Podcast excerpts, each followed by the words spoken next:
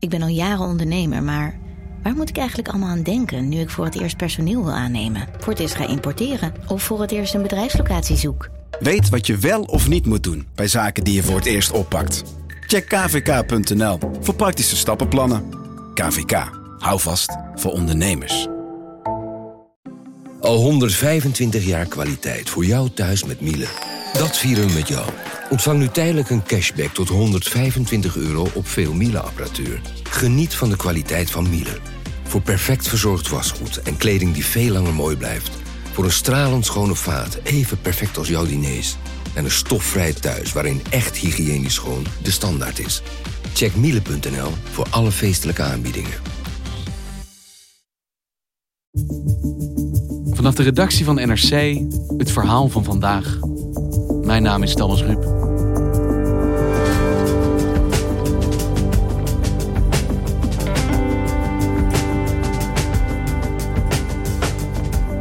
De meeste werknemers in Nederland hebben een CAO.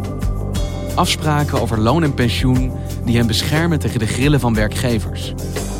Maar hoe komen die afspraken tot stand?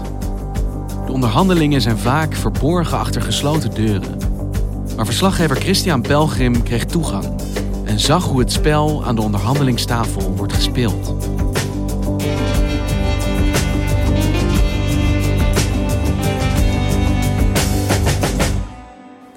Het is het voorjaar van 2019.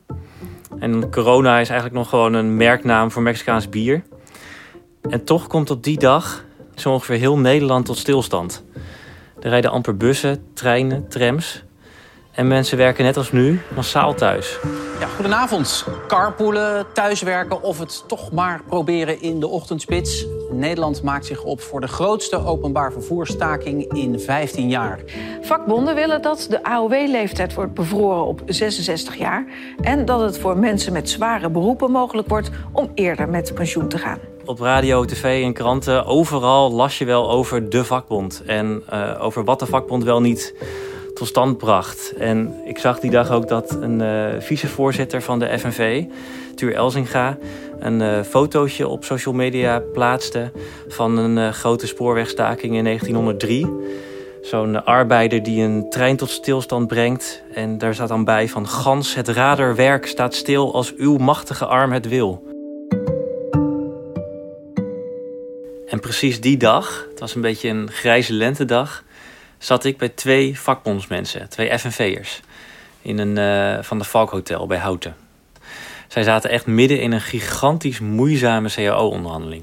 Daar kunnen we niet over gaan uh, onderhandelen, want dat betekent dat je sowieso dus uh, eindigt met dat de toeslagen verdwijnen. Ja. ja. Dus waar hun collega's van de vakbond ontzettend trots waren dat ze het hele land hadden platgelegd, kregen deze twee FNV'ers gewoon nog niks voor elkaar tegenover de werkgevers. En zij onderhandelen ook niet voor een sector waar de vakbond heel veel macht heeft. Bijvoorbeeld niet voor de politie. Want als daar onderhandelingen stroef lopen en je krijgt je zin niet als vakbond, nou dan beleg je gewoon een staking. Dat doen de, doen de politiebonden wel vaker. Of voor de leerkrachten, die hebben vorig jaar ook nog tienduizenden mensen op de been gekregen. Of het havenpersoneel, die het staken zo'n beetje hebben uitgevonden. In de jaren zeventig was er een keer een, uh, een, grote staking... waar bijna twee maanden zo ongeveer de hele Rotterdamse haven heeft platgelegen.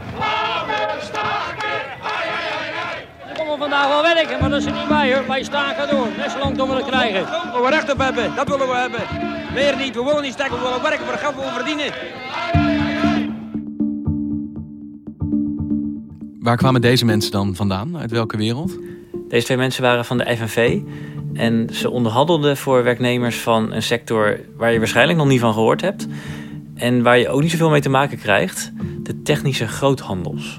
Dus je kunt je een beetje voorstellen dat als jij een loodgieter of een aannemer aan huis krijgt, dat hij dan ochtends eerst eventjes langs zo'n technische groothandel rijdt om zijn gereedschap op te halen. Uh, bewegingssensoren kun je er krijgen, cv-ketels tot aan hele stalen buizen. Noem het allemaal maar op. Er zijn toch nog wel 40.000 werknemers. En dat zijn dus die mensen waar deze uh, vakbondsmensen, deze onderhandelaars, nu voor zitten te onderhandelen in die hoteltoren bij de A27. Maar even tussenbij, jongens, vandaag, hè, de staking in het openbaar vervoer, 100%, ja? bussen, alles. Dan denk ik, was het bij de technische groothandel. Maar waarom was jij daar op het moment terwijl de hele Nederlandse journalistiek bezig was met een OV-staking? Waarom zat jij in dat hotel? Nou, ik had bij de FNV gevraagd al begin 2018 om één CAO-traject helemaal van voor tot achter te volgen. Want normaal gesproken dan worden er zo'n 400 cao's per jaar afgesloten door vakbonden en werkgevers. Maar bijna niemand weet hoe dat dan gebeurt. En dat hele proces blijft meestal achter gesloten deuren. Je krijgt als journalist het resultaat te horen, maar niet hoe het eraan toe gaat op het moment dat het nog in onderhandeling is. Precies. En de meeste Nederlanders hebben ook echt geen flauw idee. En ook logisch, want je hoort er bijna niks over.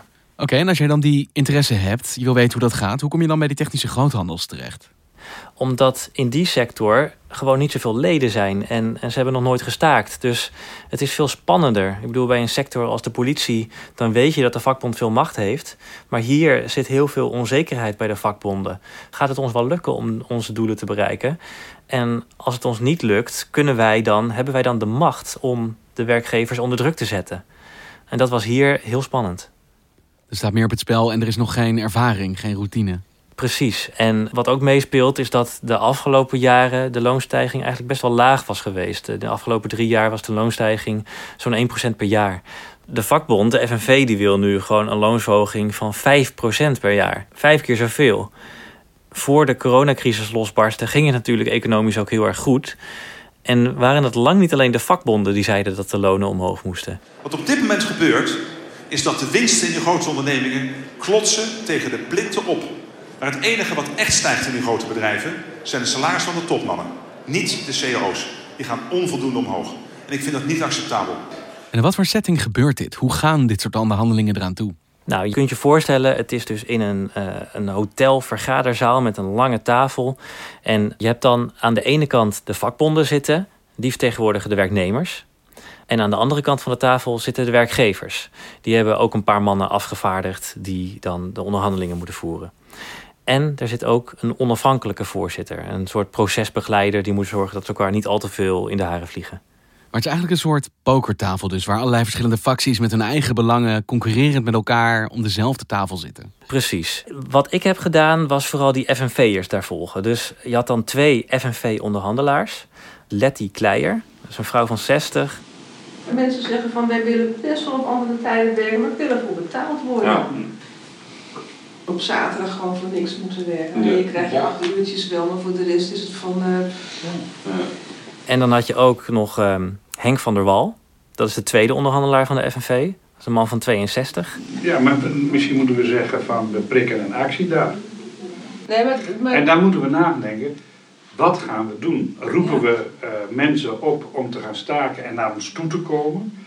Of zeggen we, we gaan het per bedrijf doen en uh, meerdere dagen per bedrijf doen. En uh, de rolverdeling tussen Letty en Henk is een beetje dat uh, Henk de bad cop is van de twee. Dus op het eerste oog is het een gemoedelijke en joviale man. Maar in onderhandelingen kan hij soms wel opeens echt heel boos en fel uit de hoek komen. Waar ik zat was in een uh, vergaderzaaltje iets verderop in die hotelgang. En daar zaten de zes actiefste FNV-leden uit de sector. En die namen de bestuurders, Henk en Letty, namen hun elke keer mee. En elke keer als dan die onderhandelingen gepauzeerd werden, dan kwamen ze terug in die kamer. En dan gingen ze met hun actiefste FNV-leden overleggen van, nou, waar staan we nu? Wat kunnen we afspreken? Hoe ver kunnen we gaan? Dit was dus de, de, de vierde onderhandelingsronde al op die dag van de OV-staking.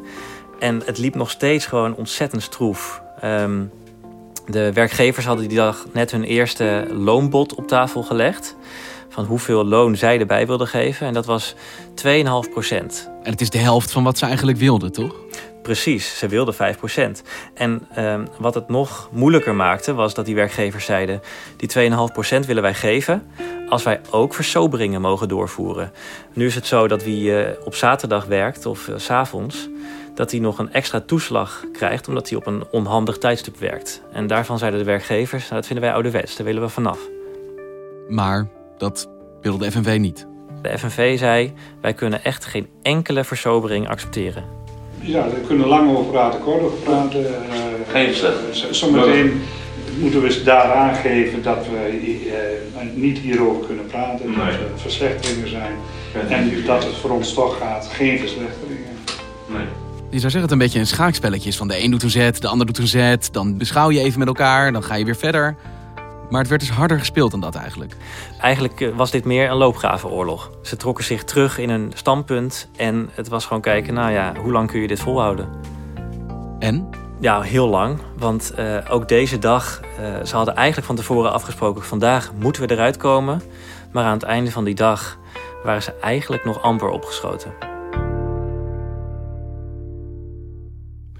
Ja, maar uiteindelijk is de conclusie dus, het is mislukt. Er is geen overeenkomst. En de grootste angst van vakbond FNV was toen dat de kleinere vakbonden wel een compromis zouden kunnen sluiten met de werkgevers. Achter de rug van de FNV om. Hoe bedoel je dat? Er zijn verschillende vakbonden die ook allemaal een beetje hun eigen stijl hebben en hun eigen prioriteiten. De FNV is de grootste en meest activistische vakbond. Nou ja, daar aan tafel zat ook het CNV. Dat is een van oorsprong christelijke vakbond. Die is toch wel een stuk gematigder dan de FNV. En komt vaak makkelijker tot compromissen met uh, werkgevers. En je had nog de Unie aan tafel zitten, die is nog wat gematigder. En die vertegenwoordigt vaak kantoorpersoneel, zeg maar de witte boorden. En je had nog het AVV aan tafel zitten. En dat is een bond die eigenlijk weinig leden heeft, bijna geen leden. En die de FNV altijd een nepvakbond noemt. Omdat ze akkoorden sluiten die de FNV eigenlijk altijd te mager vinden. Maar het is dus niet alleen de FNV tegenover de werkgevers, maar zo'n soort concurrentiestrijd onderling tussen de vakbonden, die eigenlijk dezelfde belangen zouden moeten behartigen, toch? Ja, maar goed, zoals er verschillende soorten werknemers zijn, die soms ook verschillende wensen hebben. Bijvoorbeeld de, de fabrieksarbeider zal zich waarschijnlijk beter vertegenwoordigd voelen door de FNV. En zo'n kantoormedewerker eerder door de Unie. Oké, dus de FNV is dus bezorgd dat andere vakbonden misschien met de eer gaan strijken of misschien hun eigen belangen gaan doordrukken. En zijn die zorgen terecht in dit geval? Ja, werkgevers mogen gewoon uh, een CAO afsluiten met welke vakbond ze maar willen. Dus ze mogen best de FNV buitensluiten als ze dat willen. En andere vakbonden zijn ook wel meer geneigd om een compromis te sluiten met werkgevers. Dat zag je ook wel. En de FNV die wil gewoon bijna alles binnenhalen wat ze eisen. Dus je ziet dan ook dat Henk en Letty veel druk gaan uitoefenen op die andere bonden. En dat ze zelfs hun hoogste FNV-bestuur laten bellen met de CNV-voorzitter... om te zorgen dat ze op één lijn blijven met elkaar. Nadat er uh, overleg op topniveau geweest is met de voorzitters... en gezegd is wij gaan die lijn volgen... moest ik hem donderdagsmorgens moest ik hem echt de arm op de rug draaien... dat hij daar klip en klaar zou zeggen dat hij uh, met uh, het, het FNV-standpunt meeging. En het gaat nog heel lang door met die gesprekken. Uiteindelijk gaat het nog door tot december vorig jaar. Dan zitten ze weer bij elkaar, weer in Houten, in het hotel. En ik ben er ook weer bij. En nou ja, er is eigenlijk niet zo heel veel veranderd inhoudelijk gezien. Sterker nog, de werkgevers die hebben nu een nieuw voorstel geschreven wat ze bieden. En de aangeboden loonsverhoging is zelfs iets lager geworden. Die was 2,5% en die is nu 2,25% geworden. Oké, dus dat is onacceptabel. Als die 2,5 het al was, dan is 2,25 dat ook natuurlijk. Ja, en dit is iets waar, waar alle vakbonden, niet alleen de FNV... ook echt vol onbegrip over zijn, hoe dit kan gebeuren.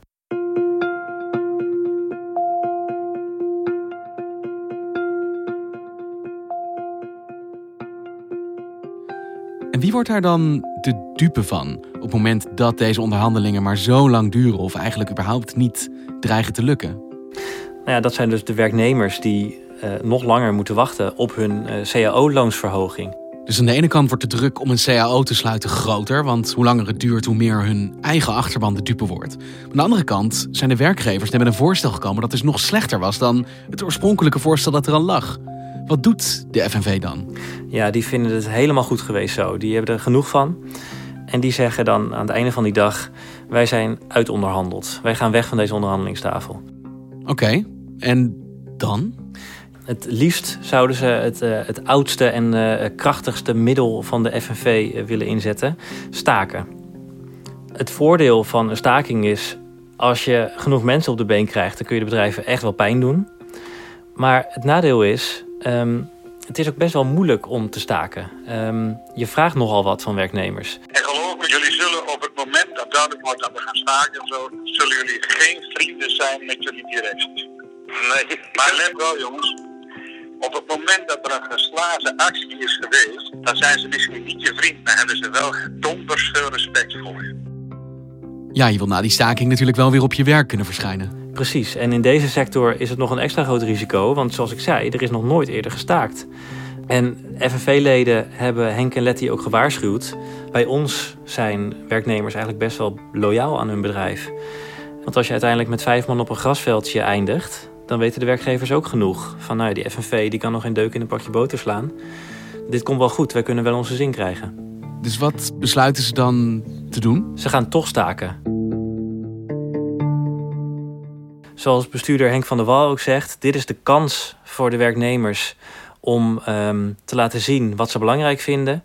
En als zij niet massaal gaan staken, nou, dan hebben ze hun kans gehad. Het is genoeg geweest in onze ogen en ook in de ogen van de werknemers. Hier is maar één antwoord mogelijk. Kom op voor je rechten en ga met ons in actie. Wij organiseren stakingen, doe allemaal mee. De belangrijkste is bij de marktleider, de Technische, Technische Unie.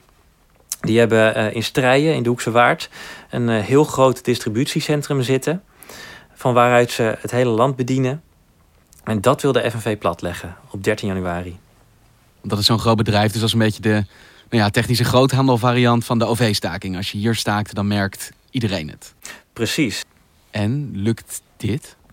Nou ja, op 13 januari 2020 staan de FNV-bestuurders ochtends om 5 uur al op een uh, grasveldje voor dat immense distributiecentrum. En dan zien ze dus tientallen mensen dat distributiecentrum uitlopen en dan weten ze het is gelukt.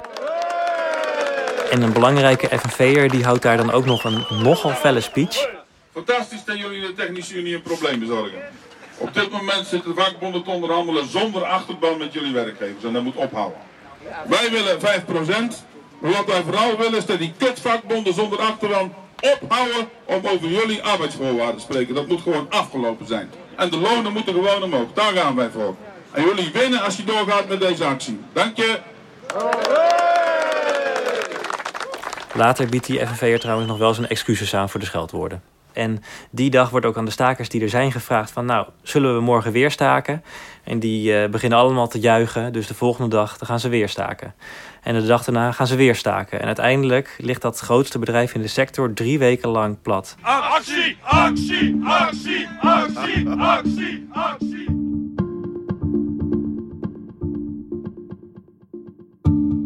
En ik snap dat het natuurlijk voor FNV een gigantische triomf is. Het is je gelukt en dit is natuurlijk ook in de hart waar een vakbond misschien wel voor is, staken.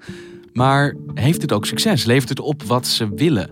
Namelijk een betere CAO in deze sector. Ja, je ziet dat die bedrijven echt wel geraakt worden door die stakingen. Uh, bij sommige bedrijven moeten de, de kantoorpersoneel tot aan de financieel directeur aan toe vrachtwagens gaan zitten inladen. De Technische Unie die wordt al helemaal hard geraakt en die merkt dat ook gewoon in de omzet. Dus die gaan zware druk uitoefenen op die werkgeversdelegatie. Van sluit nou een akkoord met die vervelende FNV. En ja, die andere vakbonden die zijn ondertussen weer in gesprek gegaan met de werkgevers.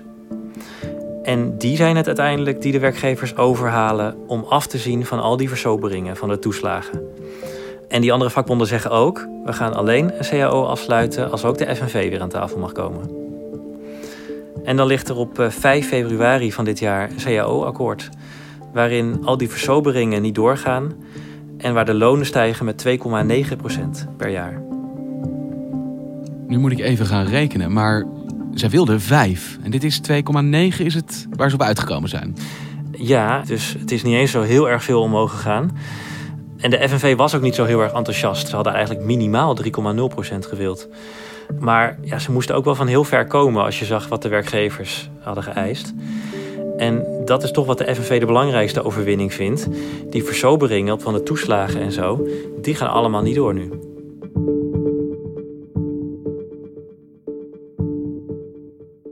Hey, en waarom denk jij dat ze uiteindelijk toch hebben toegegeven? Is het toch die staking die zo ontzettend veel pijn doet voor een werkgever?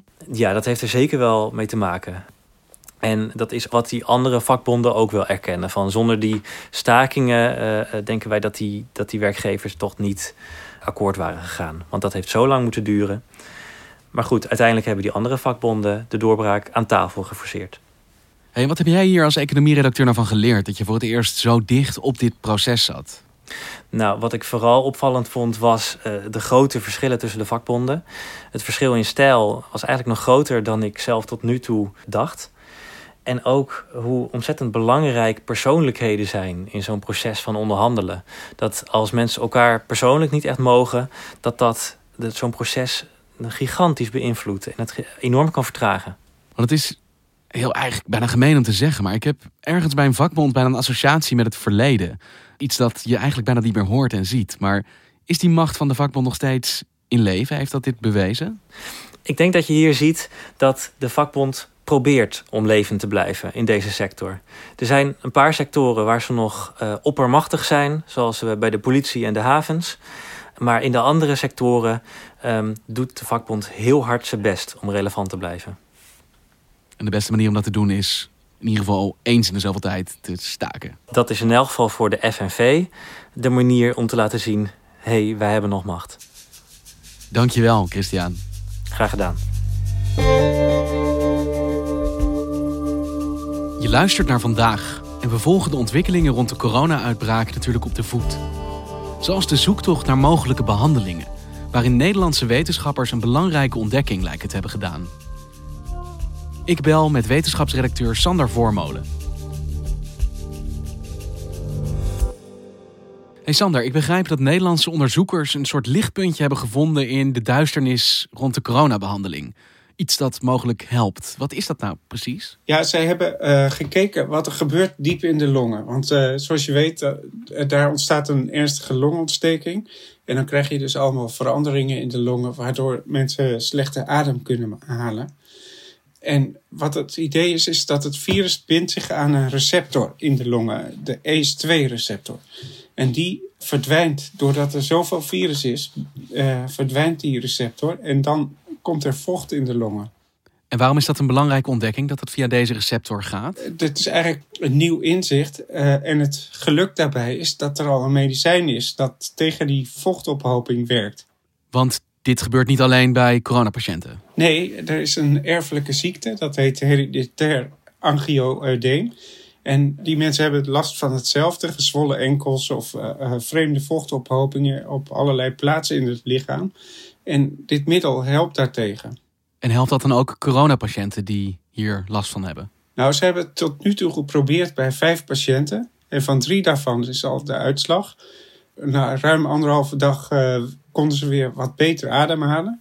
Dus het lijkt wel te werken, maar het zijn natuurlijk nog maar heel weinig patiënten. Dus het is niet zo nu dat elke coronapatiënt op een IC nu dit middel toegediend krijgt. Nee, maar ze gaan het wel verder onderzoeken. En dan hopen ze dat dit natuurlijk een gunstige uitkomst heeft. Ja, dat het misschien wereldwijd de dodelijkheid van dat virus enigszins kan afzwakken. Ja, en misschien zelfs zo dat mensen die dus last krijgen van COVID, dat die dus kunnen voorkomen dat ze op de IC belanden door uh, op tijd dit middel te krijgen. Maar ja, of het gaat werken, dat moeten we nog zien natuurlijk. Dankjewel, Sander. Oké, graag gedaan.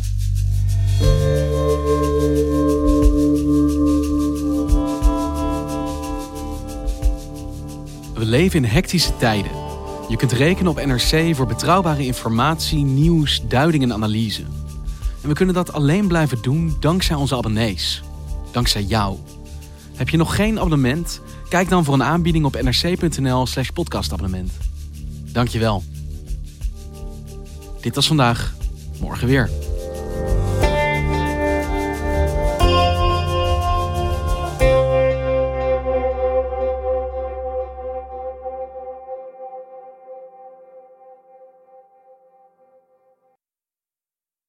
Technologie lijkt tegenwoordig het antwoord op iedere uitdaging. Bij PwC zien we dit anders. Als we de potentie van technologie willen benutten, kunnen we niet zonder een menselijk perspectief. Human-led, tech-powered noemen we dat. Ga naar pwc.nl.